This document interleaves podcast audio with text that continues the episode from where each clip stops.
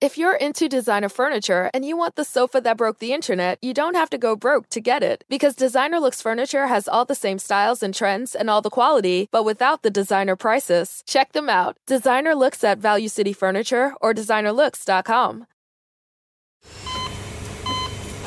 Hear that? That's the sound of a patient whose health data is protected from a cyber attack. And that, that's the sound of a financial system that's digitally secured from bad actors. Right now, there's an invisible war being fought on a digital battlefield that impacts what we do every day. That's why at Peraton, we do the can't be done to help protect the vital systems we rely on. Because if we don't, the alternative is unimaginable. Peraton. How did we become Central Ohio's most trusted team of orthopedic experts? We focus on what matters most our patients. At Orthopedic One, we know we're only at our best when we're helping you get better. And every day, your commitment to overcoming pain and injury inspires and moves us. That's why we bring our best every day to earn your trust. Find a physician near you at orthopedic1.com. From coast to coast, border to border, and around the world. You're going online with Bill Alexander. Laugh and learn while you listen to a brilliant display of radio. Online. Online. With Bill Alexander. Bill Alexander. Good day, everyone. Yours truly, William Eric Alexander. All my friends call me Bill, and you're online with Bill Alexander here on WMCK.FM, McKeesport.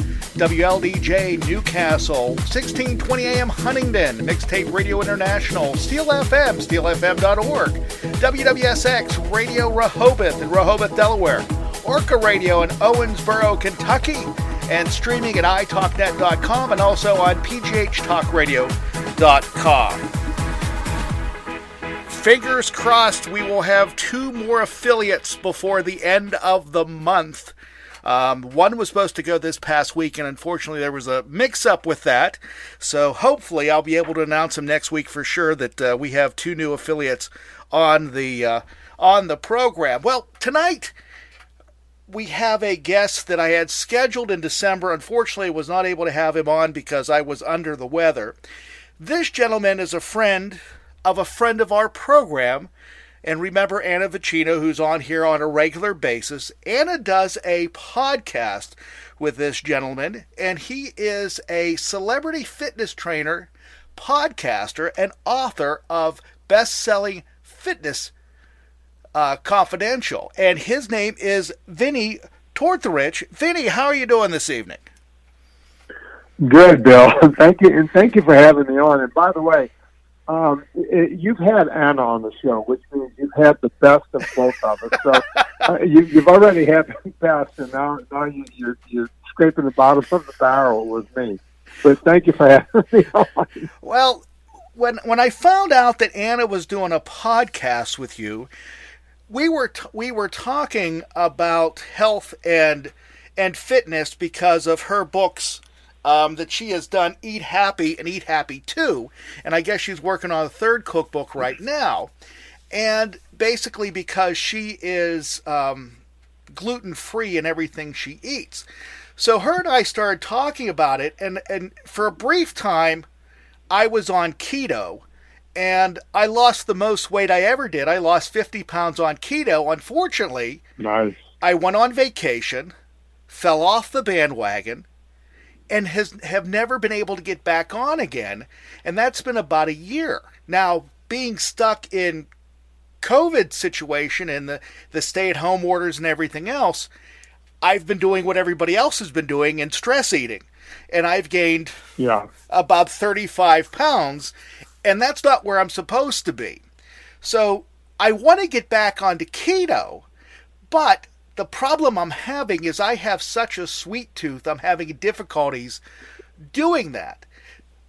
But that's neither here nor there because I'm going to ask you about that at the end of the program. But what I want to talk to you about is the documentaries you've done, Fat and Fat 2, where you're talking about where we have been fed a bill of goods by the health industry, the nutrition industry, the government, that fat is bad and grains are good. In other words, it's the other way around, isn't it?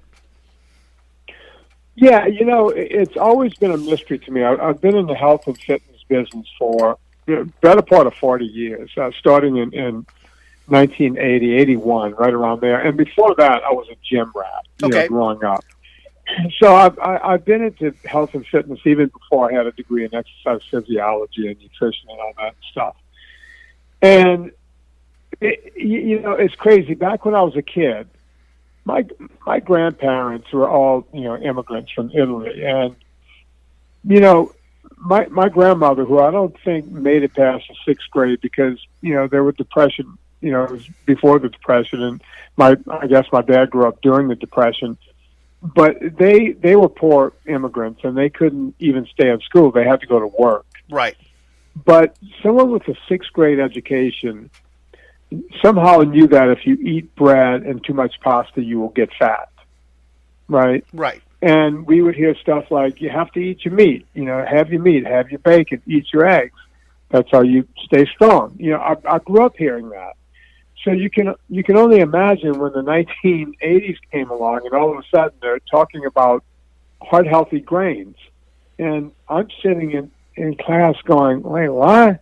when did, when did this start? Because these elders of mine, they knew this, right? And it turns out everyone knew about this even before that. You know, um, and I remember reading about Dr. Atkins, and, and even in the seventies, you know, and everyone was going, "Oh yeah, you'll lose a lot of weight doing Atkins, but you'll be a really good-looking corpse."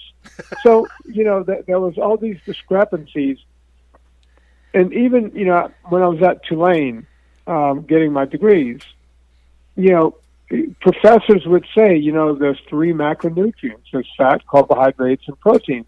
You know, proteins are the building block of every cell in your body, and you need that to grow bone and ligaments and tendons and muscles and your heart and all of you. You know, just everything is is built off of protein, and fat is your body's, you know, fuel. You, you fuel on fat, and carbohydrates are there if you need quick fuel. Right right?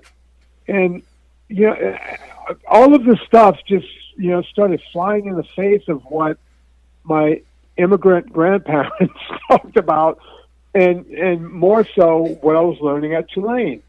By 1984, I'll never forget this, Bill. There was a a book that came out. I, I was up in Aspen, Colorado, training you know the super wealthy back then, and it was kind of the days before trainers were everywhere. You know, there's just a few of us in the country, and I was up in Aspen, and it was I want to say 83, 84, some, somewhere around there, one of those years. And all of a sudden, there was a book that was going around called Eat to Win.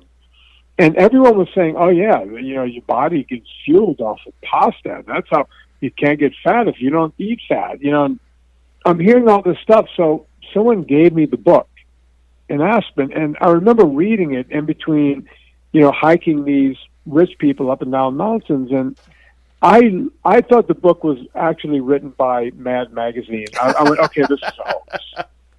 It's just a hoax. It, it can't be. Right. It just can't be.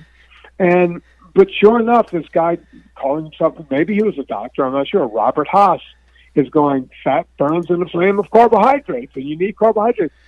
And by the next summer, by the time I got back to Aspen that next summer to go, you know, work with the rich and famous again, there were restaurants like Mezzalunas, and that you know you couldn't get in. There was a block uh, around the block. You couldn't get into Mezzalunas. You had to wait in line because everybody was eating eighteen and nineteen dollar plates of pasta.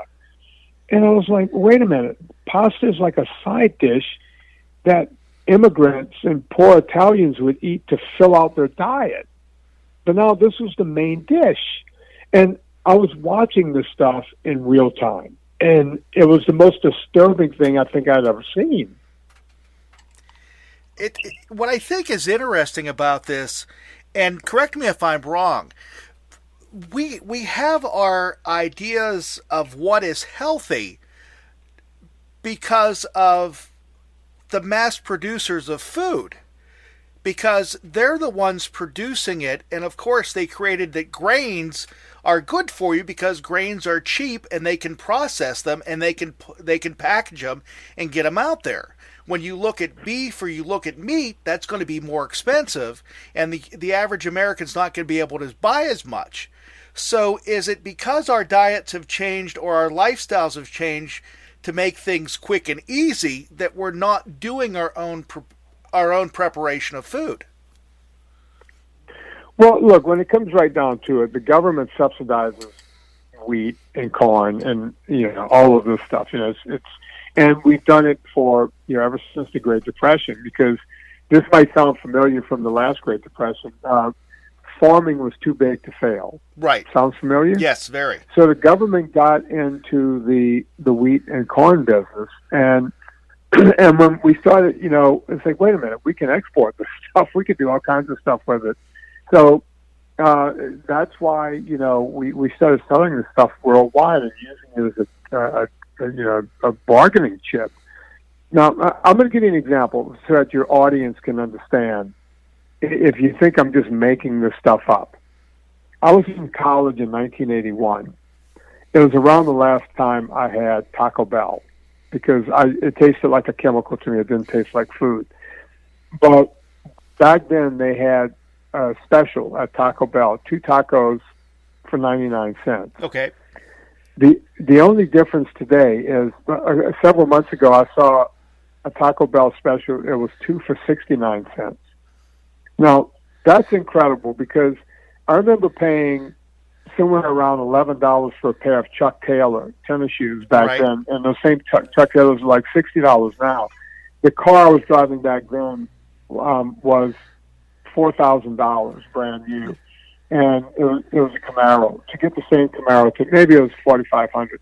Same Camaro today would be probably sixty thousand dollars. Right. So everything else, eggs, Camaros, Chuck Taylors, everything else has gone up in price, except Taco Bell. It's it's stayed pretty stable. So what are you eating at Taco Bell? Well, you're eating, you know, reconstituted bean powder. You're eating um, you're eating grains, and that's it. They they throw something that resembles meat in there, but it's such a small amount that they can literally draw profit at less of, of price than they were charging in 1981. So what does that tell you? you know, you know who's subsidizing this? That, Right. That's allowing them to make a profit on that. Right. Well, it's the government, right? And you know, we, we talk about you know the, the lobbyists, right? The food lobbies are the biggest lobbyists in the world, and then you'll go, well, wait a minute. I read some studies. The studies are saying that grains are healthy. Well, the studies are done through Harvard or Eat Lancet, or Minnesota University, and I'm mentioning those places for a reason because big food companies like Unilever that make and produce all this crap, they give all the research dollars to Harvard, To those to universities. yeah. Minnesota University, to Eat Lancet, to you know to Squint. You could take a study and make it make anything out of it. We see that all the time now. With the last elections, you know, we, we saw where they took every, you know, whatever you wanted to read, you can read because they could take the same, you know, uh, hey, we, we did a poll, Trump is ahead. Hey, we did a poll, Biden Right. is ahead. Right. Well, it was, which, which poll do it? Well, you can squint and make anything sound like anything. Yeah. Right? And they do the same thing with epidemiological studies and science. So a few years ago, actually, it's probably been about ten years ago. Um, I was doing a radio program with a chef who is uh, classically uh, trained in Pittsburgh, and we started talking about this. And before keto became popular, and he was talking about the meats and everything else, and he was also talking about um, how the the corporations, the big food agricultural companies like Monsanto and these organizations were getting in and how our stuff was being treated and taken care of. And not only that, he started talking about what we were buying on the shelves and he told me that if you read a box of whatever you buy and if you can't read it, don't buy it because if you Yeah. don't know what the words are, you don't know what you're buying. And I thought that was really interesting because we were talking about this 10 and 15 years ago publicly, but the best part is no one wanted to hear it. And I don't know if that's because they felt that preparing their own food was going to take longer. So now all of a sudden, we go five, ten years later, and now we have all these companies like um, uh, the, these these food companies are shipping food to your home now with all the ingredients you need that are pretty much as healthy as you can get, and you're preparing it instead of going out and buying what you need, like the Hello Fresh and the organizations like that. Sure. So, are you thinking the society is getting smarter, or is this just this marketing just to a certain generation? Because I think it's the millennials that are understanding that the that the way they eat is going to affect the way they feel, the way they look, and and their life expectancy. Well, unfortunately, the only ones that that are getting the message, and they're barely getting the message, are the ones who are lucky enough to get educated and to to make enough money to to be able to get food sent to their house. You Right. know, the bigger problem is the majority of people. You know, look, if you have a family that's living off of uh, you know a minimum wage salary, or you know, mom and dad are both working, and they're both you know bringing in just north of minimum wage, or you know just a regular income. You got three mouths to feed besides you and your wife. So, you know, if you say, listen, you know, we could go to you know, Subway sandwich, I could feed the whole family for less than eighteen dollars, or I could go buy enough meat to feed one of us for the same eighteen dollars. Well, what what do we do, right? And that's the bigger problem. You know, um, my daughter is going to be an attorney next year. I don't think she's going to be worried much about, you know, where she's, you, you know, she's not going to be eating a bell beefer. You know, she's she's going to eat the way she's been eating with us her entire life. Right. And I know that because she's in college right now, and you know I see the bills. You know, she's eating really well, Right. um, which is fine. You, you know, I I, I don't want to know that she's eating pizza and drinking beer. That that, and you know she's kept her weight in check, and she's very healthy, and on and on and on. So you sit there and you go, okay, my kid's going to be okay, but I'm not talking about my kid. You know, um, I'm worried about everyone else because at some point, when you think about it, we're going to break under the weight of our own weight, hmm right? When people talk about, you know, look, I've I've had you know people from the military, our military, call me and go, "Hey, I'm wishing I could get more people to listen to what you and I. You know, we get over a million downloads a month on the podcast, and, and I get these these sergeants, these drill sergeants, these corporals, all these people going, man, our guys they come in fat. We can't, you know, all the workouts and everything. We can't get them to lose weight. The military food is horrible. Right. At some point, as a country, and no one else is looking at this.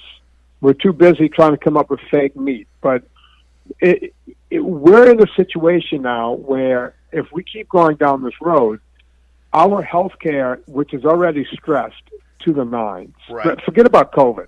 I'm talking about morbidly obese people. I'm, you know, you turn on the television and every ad, every single ad, it used to be like a rock and, you know, truck commercials.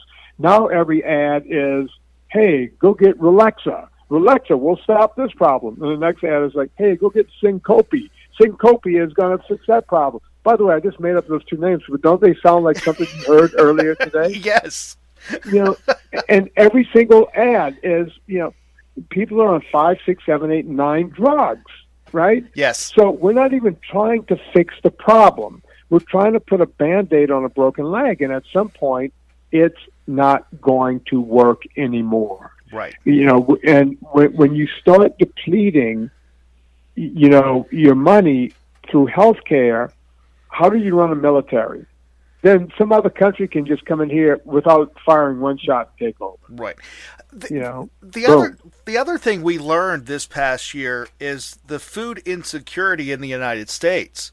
That all these people that turned over, turned to food banks to get their food, and when you look at what the food banks are getting out, they're not worried about healthy meals. They're just worried about making people feel full. And it's Right. very interesting to watch it because you see all the cereal, you see all the prepared meals. Even when you have a food bank in your local area, everything they're giving out is processed in some way, shape, or form. It's not healthy. Yeah, and, and again, the problem you just hit the nail on the head. You know, the, the situation there is, you know, you got to fill up someone's belly, and you know, grains are almost free. You know, to to give them meat and cheese and you know vegetables and what have you. Let's go back to your friend, the chef, right? Yeah. the guy was right. You should eat nothing where you can, you know, you can't read the label. I take it one step further. Your food, each food should have one ingredient. If it's broccoli, that should be the only ingredient. Broccoli, right.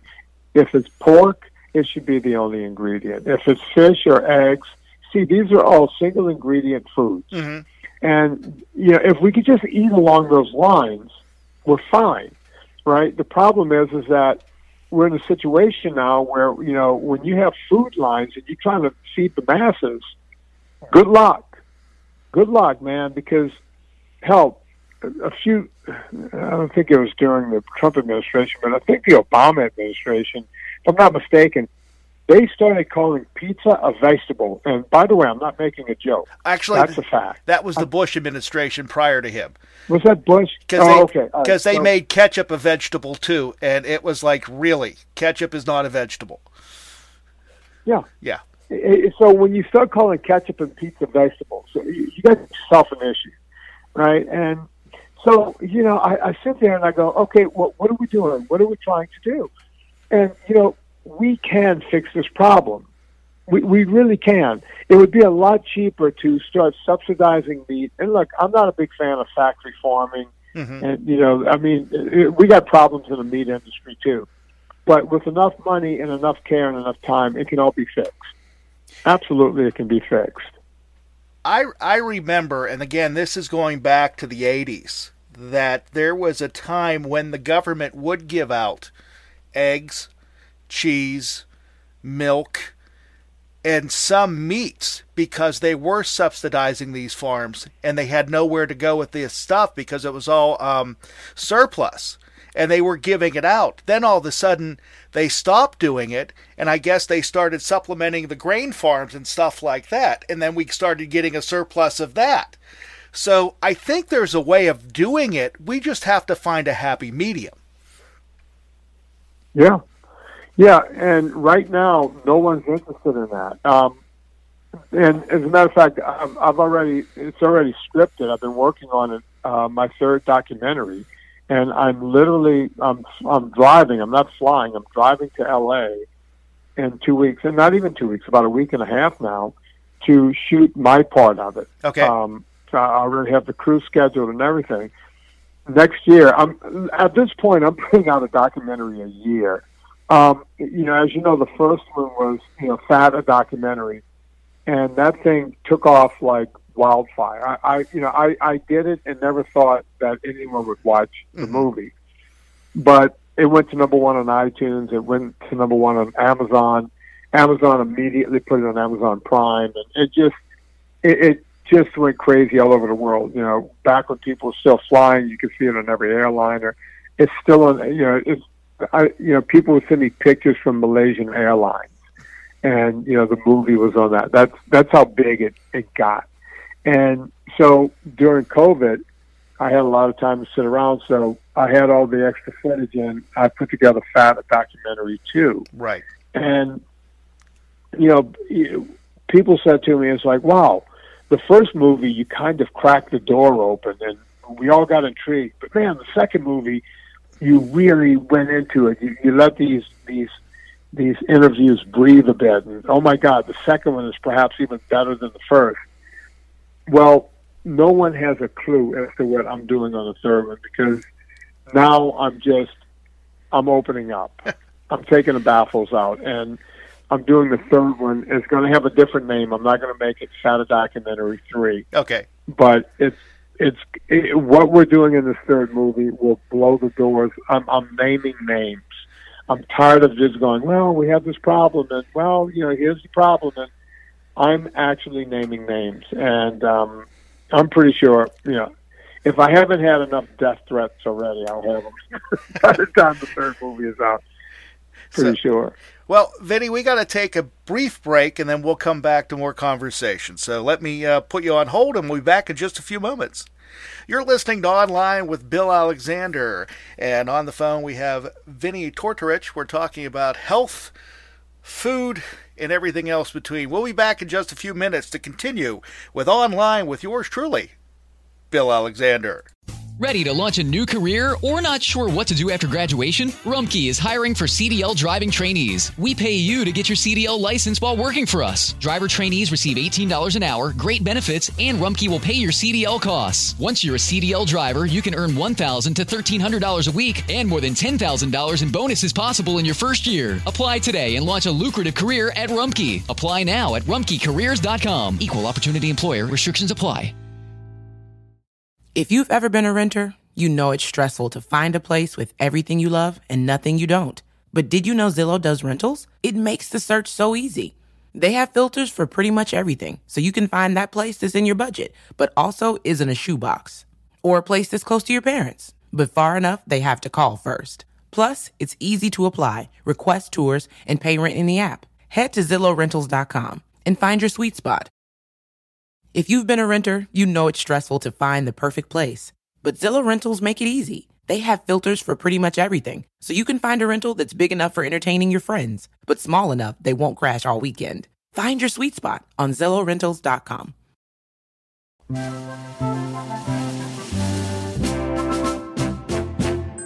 Buckle up your seatbelts, they're accident proof. Should a careless driver bump you, you won't go through the roof.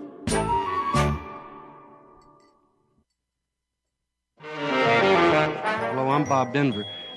If you remember, like, work is a terrible word in the life of Maynard G. Krebs. But even Maynard knows that if you want to be successful, you really got to work, uh, work for it. And teenagers, the groundwork is being done right now. So stay in school and graduate. Don't leave without that diploma. In fact, stay in school and you won't have to go to work. Work!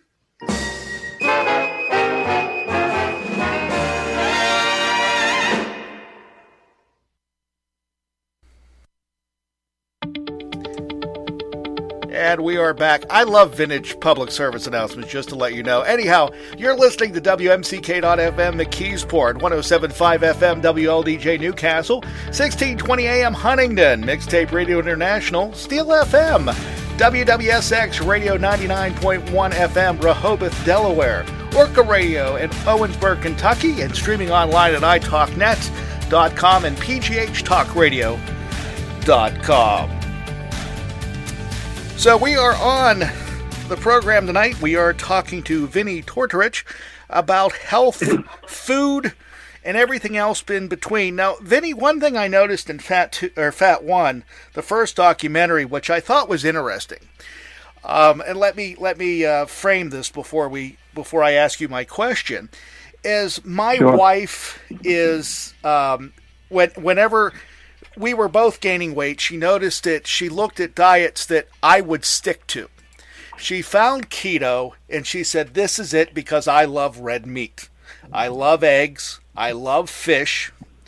And it works out really well for me because I'm not I'm not an overly fan of of vegetables, but I love broccoli. So it was like keto was made for me. So we were yeah. talking with family members, and we were we were sitting down at a Thanksgiving dinner. This was about two years ago, and they put margarine on the table. And my wife looked at them and says, "We don't use margarine. We only use butter." They said, "Well, you can't do that. That's all fat." She goes, "No. Did you realize that margarine was actually made to fatten up turkeys?" And it's one step away or one molecule away of being plastic and they looked at her and thought she was crazy. We haven't used margarine in our house in years because of that research that we read, because margarine, oleo, whatever it may be, is awful for you, but people think it's okay. Now, the major corporations like ConAgra, this is my favorite one. You ready? They are selling one of the major margarines as a plant based food. I'm going, of course it's plant based. It's coming from corn. and that's their new marketing tool, so everybody thinks it's healthy. Yeah, you know, one of the things you know, I taught, you know, my one of my uh, things is, you know, uh, one of my registered trademarks is NSNG, no sugars, no grains. Right. And the other one should be, although I don't own it, is no seed oils. And the problem with, you know, it's funny when you think about it. Um, seeds are great. If you want to eat seeds, eat seeds. If you want to eat, you know, um, uh, you know anything like you know that's fine. Seeds are fine. Seed oils and corn oil, which is also known as vegetable oil, is an abomination. Um, it, the process that has to happen to cause seed oils to become seed oils is one of the reasons we have so much heart disease in this country and in the world today.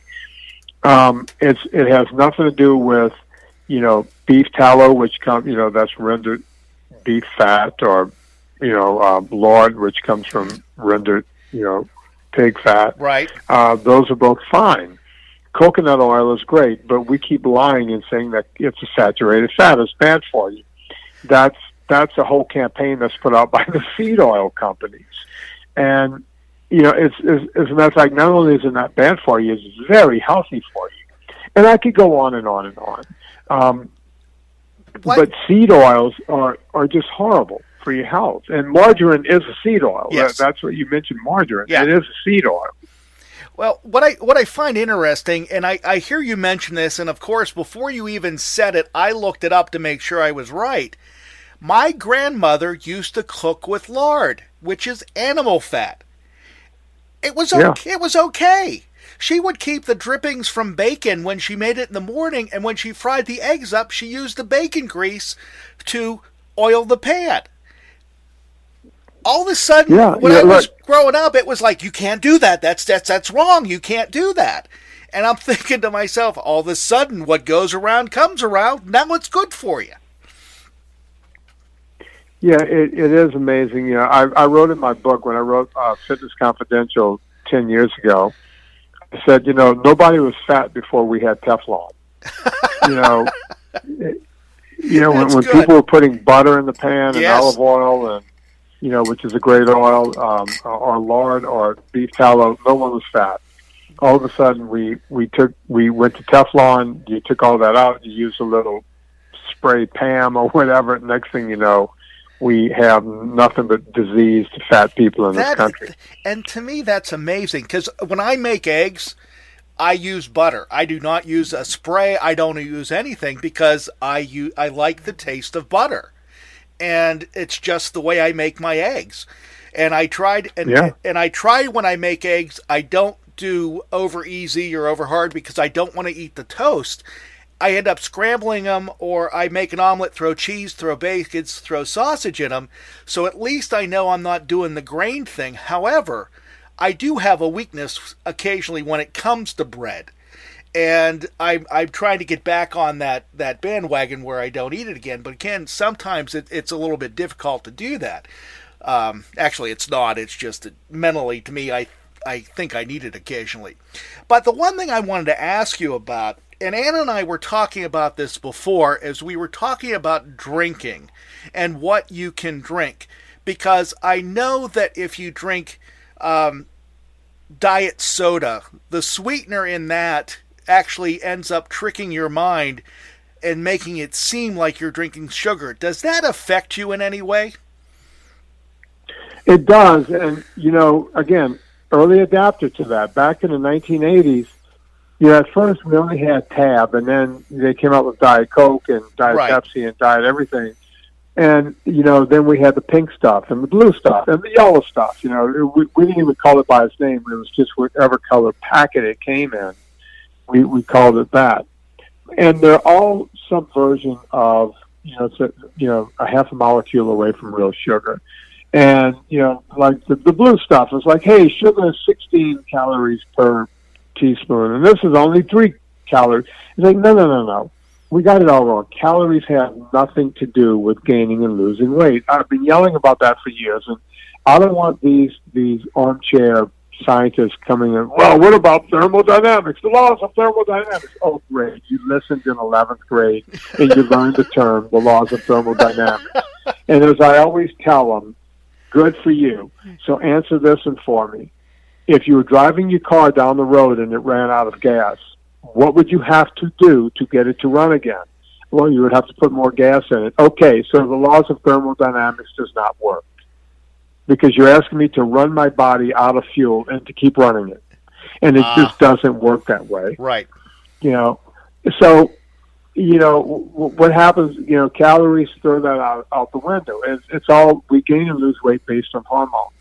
And when your hormones think that you're getting sugar, when your taste buds think you're getting sugar, even though you won't get that spike in your liver, right? You won't You're get right. that insulin release. You, your brain thinks you're getting sugar, and it acts as though.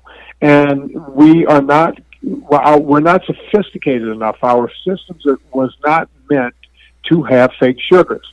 Science has gotten ahead of the human body in a lot of cases. Uh, this stuff is no good. You know, have you ever seen a thin person walking around with a Diet Coke except for the commercial? No, come to think of You it. know, Yeah. no, it doesn't happen. So if this stuff worked like a charm, you would never see an obese person drinking a diet soft drink. hmm And in fact, the only time you see it is if it's a commercial on television, right? That's but those true. same commercials will show somebody drinking beer and with a six pack playing volleyball on the beach. Yes. I've never seen a beer drinker with a six pack playing volleyball on the beach. It just doesn't happen You're right. You're except for in commercials. Yeah. So the the go to I have is I drink coffee pretty much twenty four seven.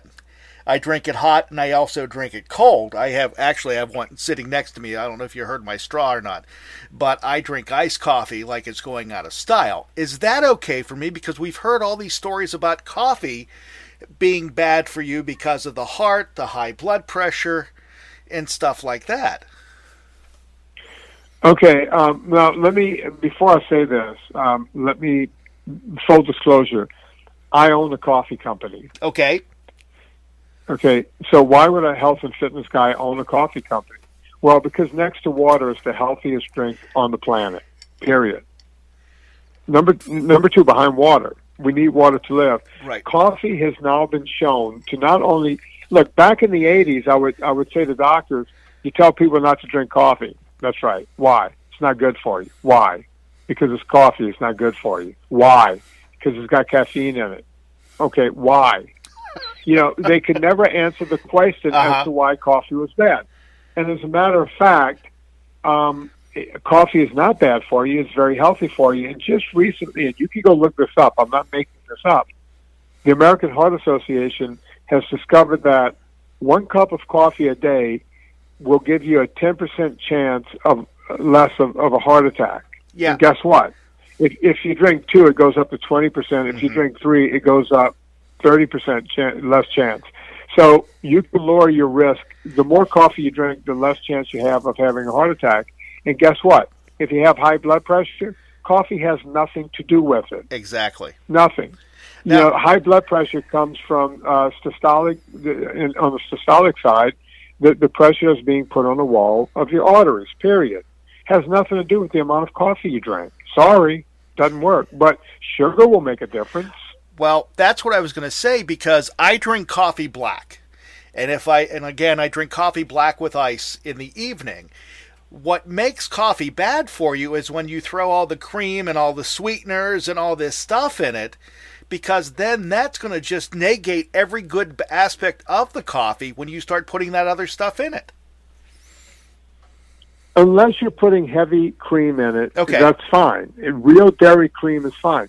Putting a creamer, Mhm. creamer with the ER, not so good. As a matter of fact, you want to talk about an abomination and something that should be outlawed. I mean, those creamers are, are just horrible for you. And anything that I, I tell everyone, if you're somewhere like at a car dealership or something where, yo, here's a free coffee, and they tell you, oh yeah, they just you got those little thumb packs of cream. Yes. Anything that you don't have to put in the refrigerator is not cream. it's oil, yeah. That's been bastardized. Yeah. Yeah, it's just oil. It's oil. So only use real cream. Don't use sugar. Don't use a sweetener, and enjoy your coffee. Yeah. Period. because when Anna and I talked about that and she said the coffee was good for me, I'm going, hey, I can do that because I drink coffee or I drink water. Now, can if if you buy coffee, and I know you have your own coffee company, other than grinding it yourself, if you're buying stuff that's already pre-ground, are they doing anything with it that may affect shelf life or anything like that that may not be good for you? Um, you know, the one thing the FDA got correct is if the ingredients in there is only ground coffee, it's only ground coffee. Okay. Now, whenever that you know it's like ground coffee and it tastes like vanilla or something or Yes. cinnamon, now they've added some some kind of crap. And as I always, uh, you know, contend, coffee is a flavor. You're Yes, not supposed is. to add another flavor Yeah. to it. You know, but no, it's, it's pure coffee. And by the way, you you don't have to buy my coffee to have good coffee. There's a lot of great coffees out there. I tell everyone just start with pure Arabica beans, and you can go to a grocery store and do at least five steps better than going to a Starbucks. Right. Now, the other thing is is the darker the coffee the better or is it the other way around? Or it doesn't make a difference? Well, no, it does. Well, first off, the lighter the roast, and this is one of those things people get wrong. They go, "Oh, it's late in the day. I'm going to have a light roast." Well, if you're worried about too much caffeine late in the day, have a dark roast because a light roast is going to be more caffeinated. Oh, I because didn't know that.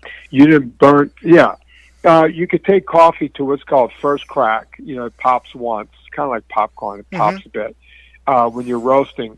Usually, if you're making like an espresso, like a, a deep French roast, uh, it, you know, basically you could take any bean and bring it to a second crack and get that oil out, you know, and really get the richness coming out of the coffee. That's, you know, we call, as a matter of fact, at my company, we have one called Double French, where I literally, we call it Double French because it doubles as a French, or if you put it in an espresso machine, you will get the best espresso you've Really? ever had because, uh, yeah, I take it to that level. So yeah, the darker, you know, the more oily the bean is just that they cooked it more. You know, it it, it roasted for longer. Uh, but when you do the lighter roast, like, you, uh, let me let me go back to Starbucks for just a second. Most of Starbucks coffee tastes the same, no matter what time of year you get it Yes. it tastes exactly the same. Well, they're not getting it from the same place all year long because you know you know Ethiopian has their picking season and, and Costa Rica has their picking season and Hawaii and every every place around the equator has their own picking season, right? So how does Starbucks get the same flavor out of every coffee? Well, number one, they're using mediocre coffees. You know, they're all Arabica beans, but they're mediocre at best. And then what they do is they just cook the crap out of them. That's why when you go to Starbucks, the coffee tastes a bit bitter and a bit burnt because they're roasting it really hard, right? Okay. To get it to taste like the same kind of coffee all year long. So you're not getting their best stuff. Okay. Um, you could do a lot better in the grocery store. Is what I'm trying to get Okay, at. I got you. Because I, the, for me, the darker the better. I like that that that deep, that rich taste, and and th- the strange thing is, people think I'm nuts, but I also like it if it's sat in the pot for two hours and it's cold, because to me, that's just what it's supposed to taste like. Because I've worked at a lot of bad radio stations, or not bad radio stations, but good radio stations that had bad coffee, and you got used to it because it was the only thing they had to drink. So. Uh, that's one of the reasons why I like it as dark as I do. Um, so when we talk about eating the meat, we've talked about beef, we talked about pork, chicken, fish. When we eat vegetables, which one should we be eating? You want to roll along the line of cruciferous vegetables. And you can go look up the word cruciferous later, but I'll give you a few examples. Okay. You know, broc- broccoli, cauliflower, Brussels sprouts, um, kale. I don't know why anyone would eat kale, but it's actually a cruciferous vegetable. I don't like kale. Um, you know, um, asparagus is not a cruciferous, but it's really good for you. Know, all of these are, you know, they're, they're high in nitrates and nitrates, and um, they also have, you know, they, they, they're energy packed, right? Um, as far as fruit goes, olives, avocado, tomato, um, you, you know, and and if you want to have like a sweet kind of fruit, and you know, berries like strawberries, raspberries, blackberries. Oh, really? Okay. Yeah, uh, but on occasion as a treat. And uh, during season, you know, some cherries, some really good pink cherries and that kind of thing. Or, you know, but you don't want to load up on fruit. You want to load up on the vegetables and the meats, and you know, just run it along those lines. And you can actually Google. You know, I tell people every night on Twitter because I answer every Twitter question. You know, they'll go, "Give me some more cruciferous vegetables," and I go, "Hey, dude, I'm not Google. You can go Google this stuff yourself." So just go Google cruciferous and see what comes up and see what you like. Okay. Those are the ones that are going to have the highest nitrates and nitrates in them. So, you know, and then you just go along those lines. Yeah, because um, right now in our in our uh, freezer we have a, dr- a drawer of broccoli that is steamable broccoli. that my wife goes in and buys it by the I mean by the gross I think because that's what we eat. Even when we weren't on Yeah. keto, all we eat is broccoli anyhow. Um, Oh, good. because that's it. Now, the other thing is, and she said this to me, and I'm going to ask you: is is it okay to eat lettuce, or is lettuce not that great for you?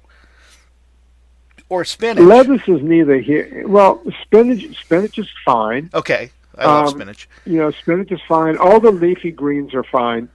Lettuce is neither here nor there. But you know, it's it's just fibrous water Okay. stuff. You know, and if you like lettuce and, and you want to do a little salad, uh, my wife knows that I will not touch a salad unless it has, you know, olives in it, or avocados, or some pine nuts and avocados, or something. Mhm. It better have something in it for me, something of substance Okay, and you know, and some olive oil. Um, but you know, and by the way, if you're going to do lettuce and salad, stay away from any kind of dressing. There is no paleo dressing or low carb dressing that I'm familiar with that's any good for your health. Period. Uh, because when you look at the like the ranch, the blue cheese, the stuff like that, I mean, it is just it's loaded with other stuff. Um, and it, and again, if it was just cheese, you'd be okay. Now, what cheeses do you recommend eating, or is all all non-processed cheese okay? But I think all cheese is processed. Well, no, well, all you know, you want to stay away. Look, if it comes in a bag where it's already shredded, Yeah. you know, they have to put basically wood pulp in there with it so it doesn't oh, really? coagulate, Okay. fall back together. Yeah, that's how they keep those bags of lettuce. You, you, you know, people. You see, I always look at things from a science standpoint. I oh, hang on, how is this stuff not gelling back together? Yes. right? So, and I look into it, and they're using cellulose, which is Wood basically, you know, wood pulp. Yeah. Um, that's how they do that. Um, so, you know, stay away from stuff like that. Stay away from sliced cheeses and all that. You know, if you have a nice wine shop where you live, or you have a Whole Foods or something where they they have the good artisan cheese, go get that stuff. So You know, live a little. you're looking for hard cheeses then, the ones that you have to either grate yourself or cut yourself.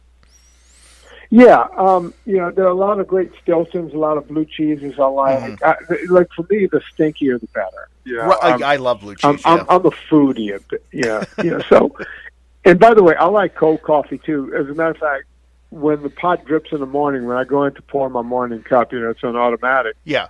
I take the pot off of the little heat element Uh-huh. because I want it to start cooling naturally, so I can just keep drinking it Right. because the flavors. And I'm always checking my coffee anyway because it's my coffee, and I want to check and see what it's like when it's hot, when Mhm. it's warm, when it's you know almost room temperature. You know, I'm I'm checking it all the way through. I want to know what the customer is getting. Right, I got you. And um, but I've always been that way. But you know, when it comes to cheese, man, I, you know, I'm I'm out there buying anything and everything I get my hands on and trying it all. And you know, it, it, it, every cheese you can imagine, um, I I will give it a shot. Um, going back to coffee again, with the advent of the Keurig, is that okay too? I mean, do, do you do you sell the, the, the ones for the single brew for the Keurig machines, or are they off limits? Um, I don't know what Keurig is putting in there. I've never had a Keurig that, cup of coffee that I like. Okay. But I will tell you this. Um, uh, this company, uh, Nespresso, um, people always say to me, man, when you guys are going around the world buying up all this high end coffee, don't you have to compete with Starbucks? It's like, no. Right. We're competing with Nespresso. They're buying the high end stuff Yeah. too. So they're driving that market up. Um, and so after I noticed that Nespresso Nespresso's out there buying up all the stuff, I bought a, an espresso machine about six or seven years ago and started trying all their coffees. And sure enough, man, they have great coffee in those little pots. Well, you know, it's like high end stuff. Right. Because my wife and I are actually looking at buying an, an espresso machine this weekend, which is interesting. You bring that up. Um, so when you when you make the perfect cup of coffee, how hot should the water be? Because I've heard that water has to be a certain temperature just to release all that flavor when it's dripping over the, the basket of grounds. Yeah, you want it to be just shy. Now we're getting into the nerdy stuff. I know, I like so that. like um, whenever you know, whenever we um, we it's called cupping. You know, whenever I'm bringing in because I, I do what's called an exploring series. So every six weeks I bring in something special where I get a small lot of it, Okay. and um, so I'm always cupping, and I'm always checking our stuff and cupping our stuff. Um, you know, the stuff that we keep you around. Um, so you, you you go right below boiling, right? So boiling is what two twelve, so somewhere around uh, one one ninety eight to two oh two.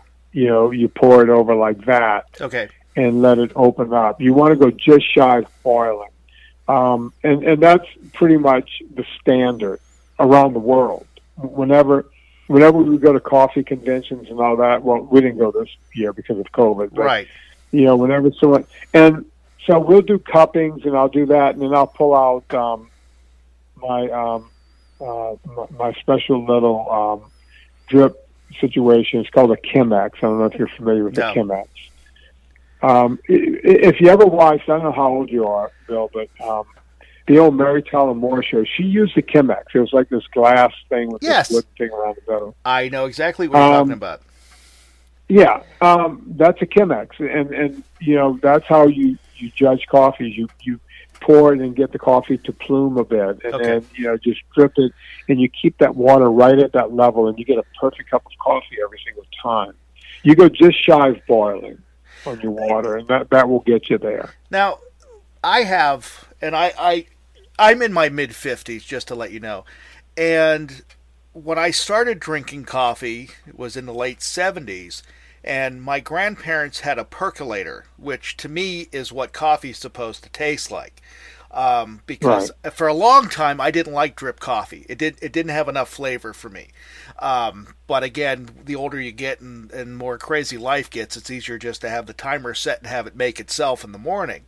But there has been times that we've had a percolator that we've had on a timer that we were able to do it. And to me that tastes like a much better coffee because it's not just dripping through the um, through the uh, grounds once, it's actually doing it multiple times. And is that the best way to get the flavor out of the coffee? Is having it, the water go through the grounds more than once?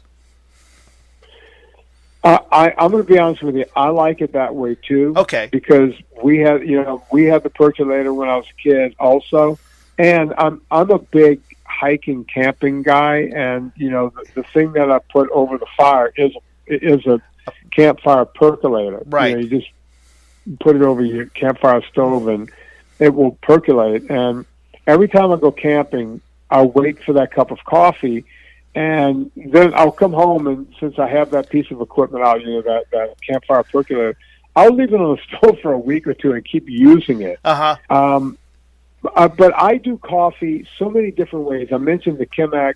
In the morning, I do the drip.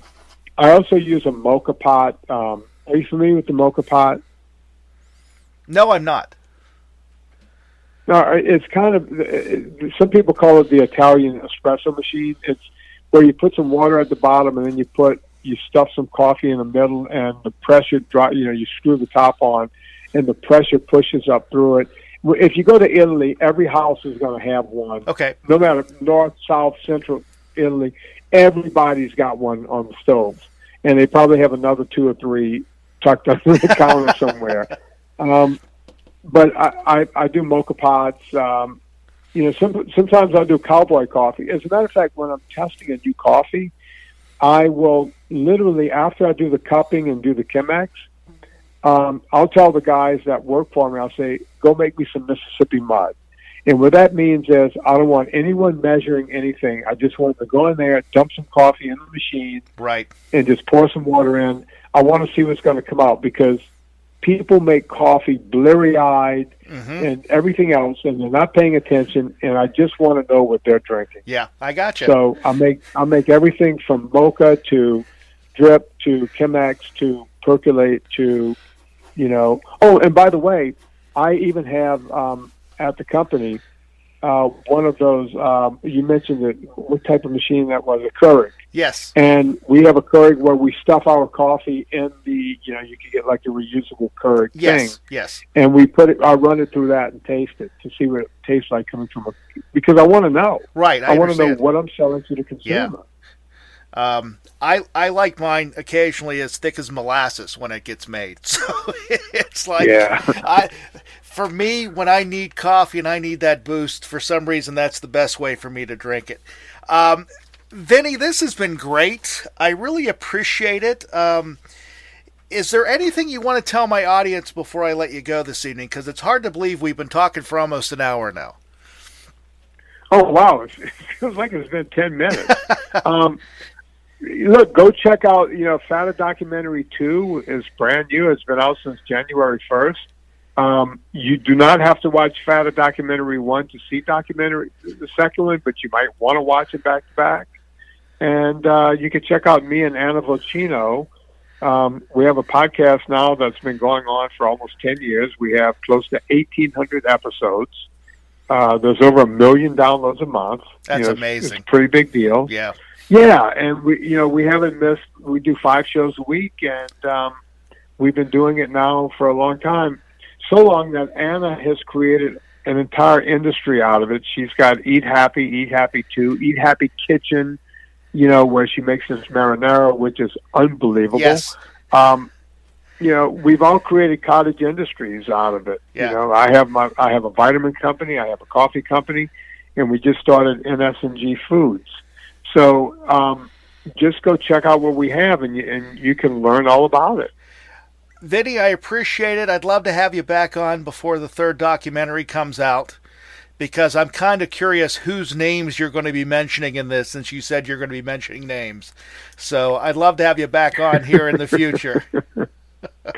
Bill, it's it's my pleasure. Thank you for having me on, and I I will come back whenever you call and whenever you want me back. That sounds great. Vinnie, thank you very much. I really appreciate you taking time this evening to talk to me and talk to my audience. You have a great night, and we'll talk to you next time. You too, sir. Bye bye. Online with Bill Alexander, Vinnie Tortorich. If you want more information about Vinnie, go to his website. Um, and it's available at vinnytorch.com. That way you can uh, talk to him and check it out. Actually, you can talk to him because there is a way that you can schedule a call with Vinnie to be able to talk to him. So, again, great conversation. Anna, thank you very much for this interview this evening. I owe you one because if it wasn't for Anna, we wouldn't be talking to Vinnie tonight. Um, enjoyable. I hope that you learned a few things. I hope we put uh, debunked a few myths that you may have thought about when it comes to eating. And again, keep your fingers crossed because I'm going back on keto so I can lose at least 30 to 40 pounds. I'll keep you posted if it, how I do. Maybe I'll start doing what everybody else does. I'll take a picture of myself beforehand and you can watch me disappear in front of your eyes. Okay, I won't disappear, but it's a nice thought anyhow. Anyways, that is going to wrap it up for yours truly, Bill Alexander. Rest of you guys, you have a great night. We will talk to you next time here online with yours truly, Bill Alexander. This has been a Million Dollar Baby production. For more information, go to italknet.com.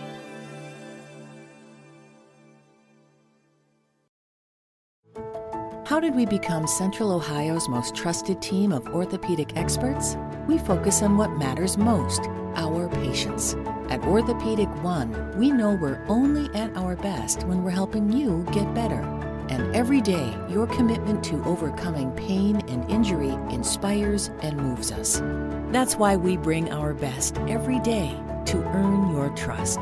Find a physician near you at orthopedic1.com.